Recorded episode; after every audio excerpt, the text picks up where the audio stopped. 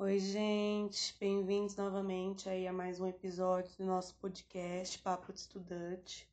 Eu sou a Daiane, professora de redação, e eu vim trazer, né, mas nessa semana, no, no tema episódio da semana, nosso tema de número 7, tá? Nesse momento em que a, a escola ela se tornou uma escola digital, é, eu trouxe um tema para a gente falar exatamente sobre isso, tá? Sobre a inserção dessa tecnologia é, na educação, os desafios, as vantagens, as desvantagens, tá? Então, pega a caneta aí, pega o caderno, vamos anotar informações. Eu vou trazer para vocês hoje discussões possíveis, tá? Você não precisa concordar comigo é, a todo momento. Você pode concordar, pode discordar, pode refutar informações, trazer novas informações. A questão é que esse podcast ele tem como objetivo é, te conectar com o tema de alguma maneira, tá? É, e eu tô usando termos assim, conexão, né? É, é, inserção, usuário. Eu vou usar muitos desses termos hoje porque foi o que nós nos tornamos nas últimas semanas, tá bom? Bom, então, como sempre, né, eu trago aí para vocês é, três abordagens de linhas temáticas e uma proposta Unicamp, uma linha temática VUNESP, outra Enem, a outra FUVEST, com o mesmo tema, então elas giram sobre o mesmo assunto, mas através de recortes diferentes, tá bom? Hoje eu vou adotar uma estratégia de falar todas as linhas temáticas e tentar discutir o tema com vocês, beleza? Então, a linha temática que eu trago da VUNESP é uso de tecnologia na educação, entre as vantagens e as desvantagens. É, que postura que você vai ter que adotar aqui no tema da VUNESP? Você vai ter que contextualizar o uso da tecnologia na educação, tá? Vai ter que trazer aí uma forma de abordar isso através de um repertório. E na sua tese, como tem a, a palavrinha entre, né, dentro da linha temática, você vai trazer um argumento aí, um argumento para vantagens e um argumento para desvantagem.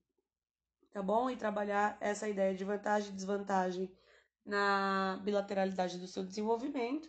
E lá na conclusão você vai fechar é, abordando qual se destaca mais, beleza? Depois nós temos ali a temática do Enem, os desafios do uso de novas tecnologias dentro e fora da sala de aula. Então você vai precisar abordar aí um desafio dentro da sala de aula, no desenvolvimento 1, um desafio fora da sala de aula, tudo isso envolvendo as novas tecnologias que você vai contextualizar lá no seu na sua introdução, tá? Como é o Enem, você vai propor aí depois na conclusão uma proposta de intervenção para resolver tanto o problema dentro da sala de aula quanto o problema fora da sala de aula, tá? E a última linha temática é a linha temática da FUVEST, e eu coloco a seguinte, o seguinte questionamento para você: educação escolar é privilégio? Tá? Então, porque se eu colocasse só educação é privilégio, você poderia pensar em várias formas, vários tipos de educação. Eu quero que você pense no recorte é, do ensino escolar mesmo, tá? Se todo mundo tem acesso e oportunidade à escola e quando não tem, o porquê não tem. Então aí você trabalharia a questão do privilégio, tá bom? Para a FUVEST seria mais interessante que você adotasse um único ponto de vista e defendesse essa primazia até o final, beleza? É, e na Unicamp eu fiz uma situação de produção que é a seguinte, né? Imagine que você é um estudante e no meio desse turbilhão qual a escola está inserida, vide ao coronavírus, é, a, a instituição se mobilizou para atender de maneira online os alunos, tá? Entretanto, nem todos os alunos possuem equipamento suficiente para acompanhar as aulas, já que não têm computador ou internet para se dedicarem de maneira integral. E aí, pensando nisso, você vai elaborar um artigo de opinião no qual você discuta a abordagem que a educação tem é, em ser desigual no Brasil, além da distribuição de renda, que segue a mesma lógica de desigualdade, e as motivações em relação à organização dos estudos, é, na organização, perdão, na organização dos assuntos na hora de, dos estudos, dando os prós e os contras de uma educação é, online, beleza? Galerinha, então levando aí em consideração as linhas temáticas, eu modulei um pequeno roteiro de estudos, tá? É, a gente está passando isso da educação e as novas tecnologias na pele nesses últimos, nessas últimas três semanas, né? As escolas, aí a maior parte delas, é, principalmente as particulares, né? As públicas não tiveram tanto o mesmo envolvimento, pelo que eu andei pesquisando. Eu não posso falar com total autoridade, porque eu não dou aula na escola pública, tá? É, então, eu não tenho autonomia suficiente para falar sobre isso mas é, posso trazer a abordagem para a escola particular, que de alguma forma as escolas particulares resolveram o problema em meio à, à pandemia do coronavírus, né? Todos os professores se tornaram aí youtubers, apresentadores, técnicos de informática, uh, os coordenadores também é, foram buscar mil maneiras de trazer conteúdos online para os alunos e a conclusão que eu cheguei é que você pode ter a idade que for, a idade que for. Quando você está diante é, de uma sala de aula e precisa usar uma ferramenta tecnológica, você sempre vai ter dificuldade, tá? É, eu tenho curso técnico em informática e nessas últimas três semanas me vi num dilema gigantesco em como eu melhor apresentaria as aulas para os meus alunos, né? Eu já tinha o podcast aí, que foi quem, quem me ajudou a fazer o podcast, eu não fiz sozinha, foi um amigo meu o ano passado. E é, então o podcast foi a primeira ferramenta que eu encontrei de comunicar, me comunicar com os meus alunos. É, entretanto, não era o suficiente, né? A escola é, exigiu de nós, professores, um contato é, mais visual com esse aluno. O podcast não dá esse contato visual, né? O, quem está me ouvindo aqui e não me conhece não faz a menor ideia de quem eu sou, né? apesar de poder me seguir nas redes sociais se quiser. Mas é, não tem esse contato visual. E ensinar é um ato de percepção de convívio social. Então a gente precisa dessa troca, né? Até porque o ato de ensinar, ele não vem só da escola ele começa em casa, na rua, é, com os vizinhos, uh, na igreja, nas comunidades, nos lugares que você frequenta e também na escola, tá?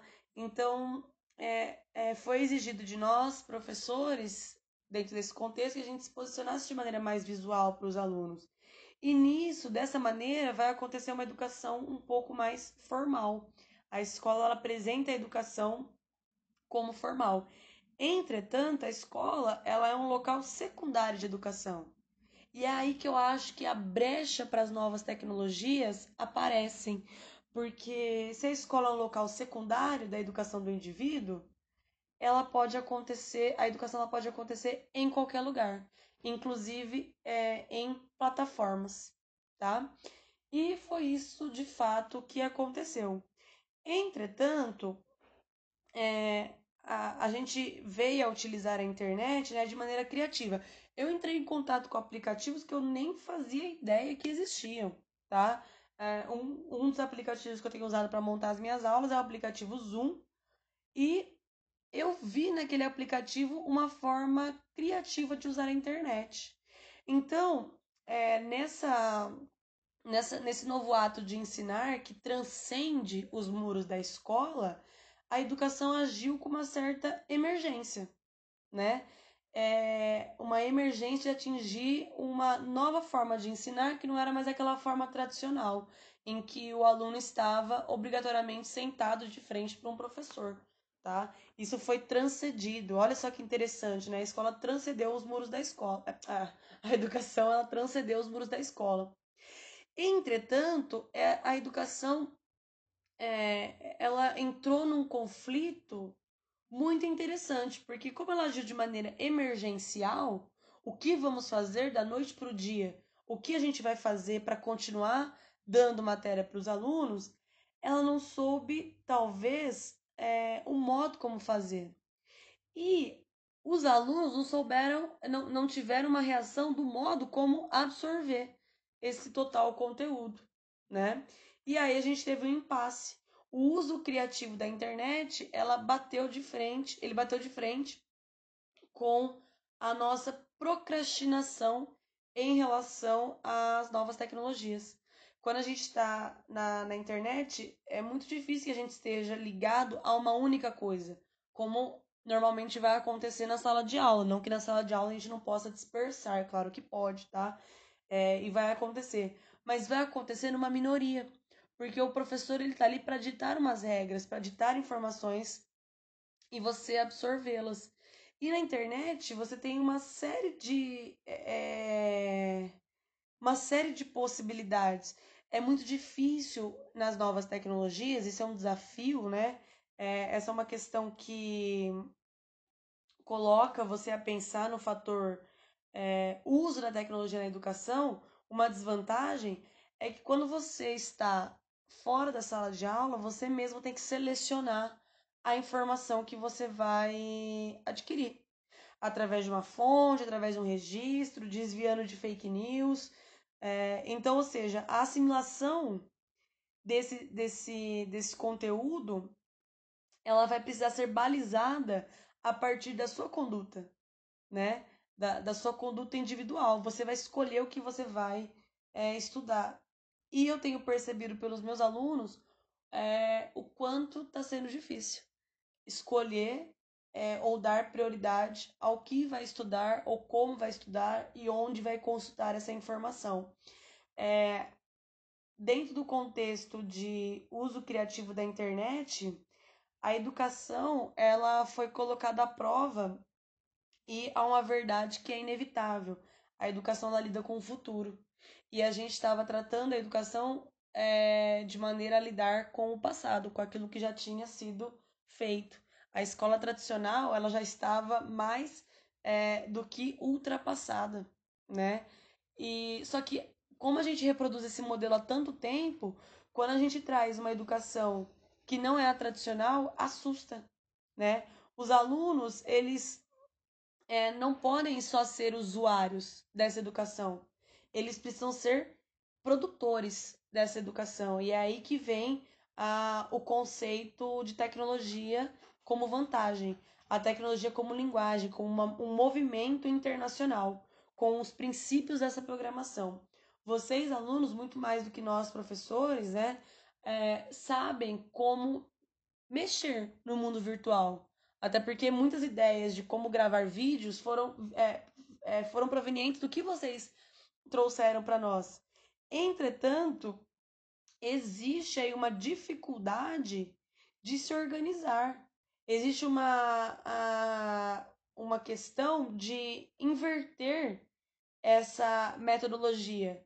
Enquanto na escola tradicional nós somos os professores, né? Nós professores somos os ativos, na internet a metodologia ativa ela parte do aluno e não mais do professor. Então a educação ela se torna é, invertida, tá? Dentro desse, desse, dessa questão, eu trago uma possível ideia de, de contextualização na, na introdução, que é lidar com uma geração que é hiperconectada, porém é uma geração pouco organizada, né? É uma geração que realmente não tem uma metodologia de estudo por exemplo, aquele método PBL, né, que é, algumas faculdades de medicina oferecem, de um estudo autônomo. Que horas que vocês estudam autonomamente? Né? São poucos os momentos em que você não está numa sala de aula é, apenas absorvendo informação. E aí vem uma outra questão que eu acho que é muito interessante abordar, principalmente para quem for fazer é, o tema da FUVEST e o tema da Unicamp, é o de olhar a educação é, através do aluno protagonista.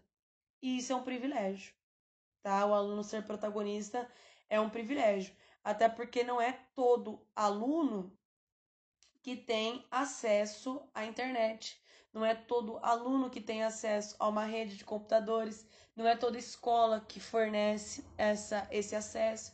E aí acho interessante, né? Porque dentro da educação pública, eu fui uma aluna é, desde o ensino fundamental até o ensino médio, aluna de escola pública. E tirando o ensino médio que eu fiz em ETEC, em que a, a escola envolve tecnologia, porque tem os CPDs, né? Que era o Centro de Processamento de Dados, em que a gente tinha aula de informática, é, para a gente não se tornar o que, é, o que é dito hoje como analfa, analfabete, né? Nós tínhamos aula de informática, é, de exponencialidade do avanço tecnológico. É, até o ensino fundamental, quando a escola recebia equipamentos novos, a própria escola tinha medo que os alunos é, usassem esses equipamentos para não quebrar. Então, ou seja, é, é, a, a educação ela enfrenta uma série de paradigmas quando envolve essa nova tecnologia e até o medo de se inserir e de deixar o aluno ser protagonista, porque senão para onde que vai o papel do professor? Né? Se o aluno ele conseguir é, se organizar tecnologicamente, por exemplo, o Enem digital Seria o Enem Digital uma ferramenta inovadora do papel da tecnologia? Seria, claro que é. Mas está preparado? O Brasil está preparado para isso? A gente viu aí na inscrição do SISU no começo do ano que o Brasil não estava preparado. Percebe? O site de inscrição travou. E imagina um Enem completamente digital, como é que seria? E outra, cadê o papel das pessoas que trabalham com educação? nessa educação tecnológica. A gente vê uma geração aí de youtubers crescendo muito, né? E esses youtubers tomando o lugar de professores. Muitas vezes a gente é, dá mais valor para aquilo que um youtuber falou do que para aquilo que o próprio professor nos fala. Até porque a informação, às vezes, que o, professor nos traz, ela é uma informação atrasada, né? Que ela chega atrasada porque a internet chegou primeiro. É... Mas o, o professor, ele traz a informação com um tom uh, de humanidade. Né? Eu, eu coloquei uma, um texto do Criolo no roteiro de informações que eu gostaria muito, galera, que vocês lessem, tá? E o texto tem uma frase que é assim: é muita inocência falar de educação em um país onde até a saúde é comércio. E ele revela essa essa discussão através de uma questão que o próprio entrevistador pergunta para ele, né? Quais são as prioridades da educação? E ele fala que o ser humano é a última coisa com que as pessoas se preocupam, né? Então, é, o, o papel do professor nessa educação tecnológica é trazer aquilo que pode vir a se perder na educação tecnológica, a humanidade. E é aí que eu acho que as escolas, é, e, é, e é por isso que eu acho que as escolas é, exigiram de nós, professores, uma ferramenta de ensinar online, só que trazendo esse contato, esse olho no olho. Porque é muitas vezes isso que falta no ciclo da educação, né? Ah, eu vi, vi circulando na internet aquela alusão ao quadro do, do René Magritte, isso não é um cachimbo, é onde tinha a imagem de um notebook e embaixo estava escrito, né, em francês, isso não é uma escola. Porque a escola, ela é um lugar em que o aluno vai entrar e vai vivenciar o contato com outro aluno. O, o, Kant vai dizer que é somente a partir da educação que o homem pode alcançar com plenitude a sua humanidade, pois a educação o constrói, fazendo com que ele seja capaz de gozar da sua liberdade. E aí vem o Leandro Carnal, né, num texto que ele, que ele escreve, é, em que ele vai discutir essa questão que a educação é um passaporte para a perfeição da humanidade. E cada geração se aperfeiçoaria mais do que a anterior, visando um ideal de perfeição. Então a educação, ela seria a única chave para revolução. Entretanto, se a gente deixar os discursos de educação é, serem provenientes ou serem propriamente colocados só através da, da internet, pode ser que a gente perca essa construção do ser social. E aí eu coloco para vocês uma ideia do Durkheim, né? A construção do ser social, feita em boa parte pela educação, é a assimilação do indivíduo de uma série de normas e princípios, sejam morais, religiosos, éticos ou de comportamento, que baliza a educação do indivíduo, a conduta do indivíduo num grupo. O homem, mais do que formador da sociedade, é produtor dela. E a educação, como uma maneira de privilégio, né, como uma forma de privilégio, ela vai ser produtora é, dessa nova educação. E aí eu coloquei aqui no, no roteiro de estudos para vocês uma, uma frase do. Uma frase não, né? Um vídeo em que o Emicida ele coloca que a melhor forma da gente é, observar a educação hoje é se a escola, o aluno e o professor ele, eles forem uma coisa só.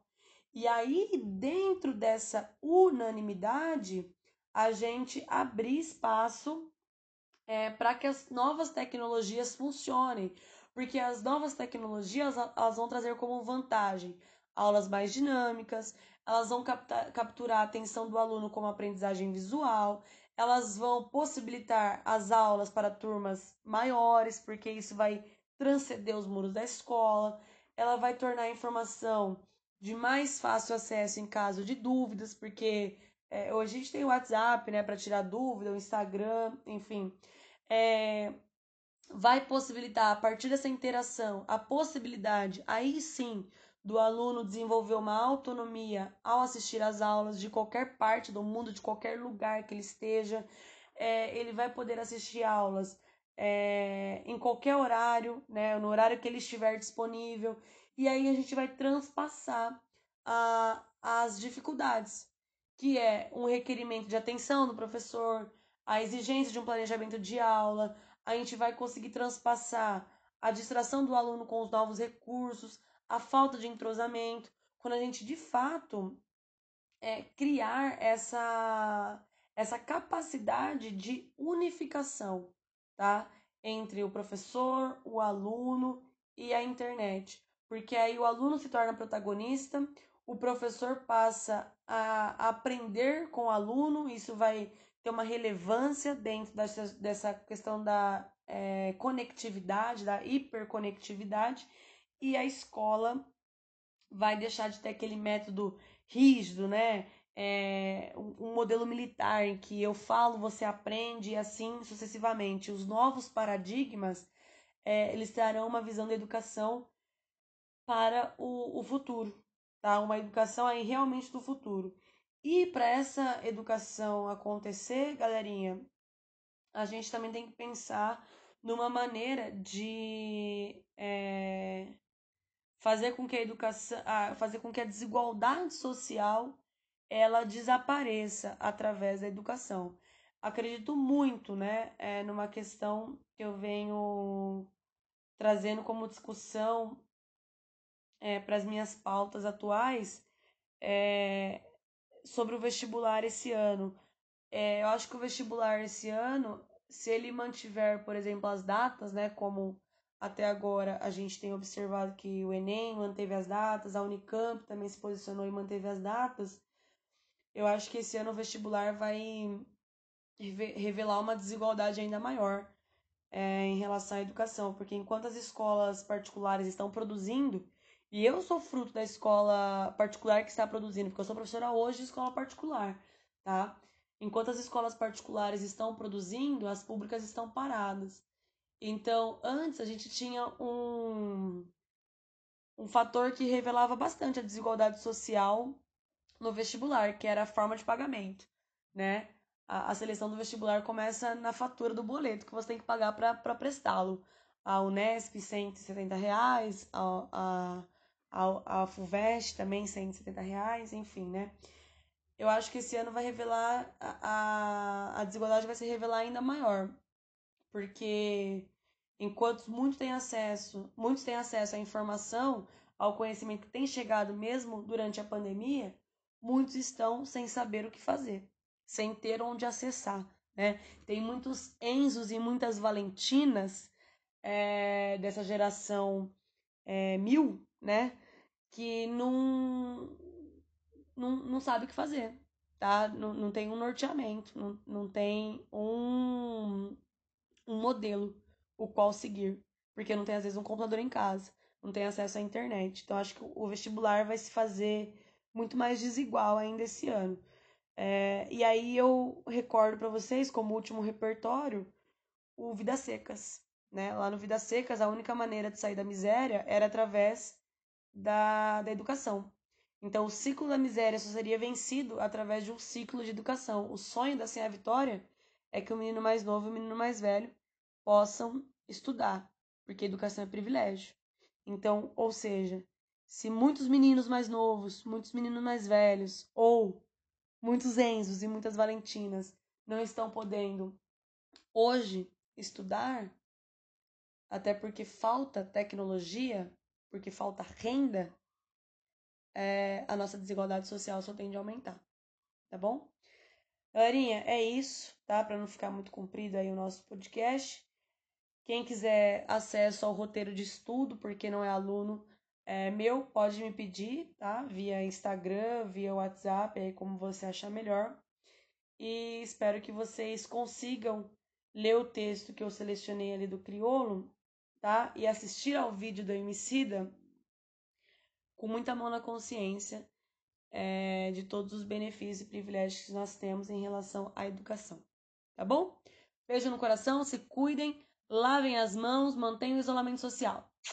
Tô aqui, ó, cuidando de vocês pra gente conseguir dar um rumo para essa nação. Super beijo.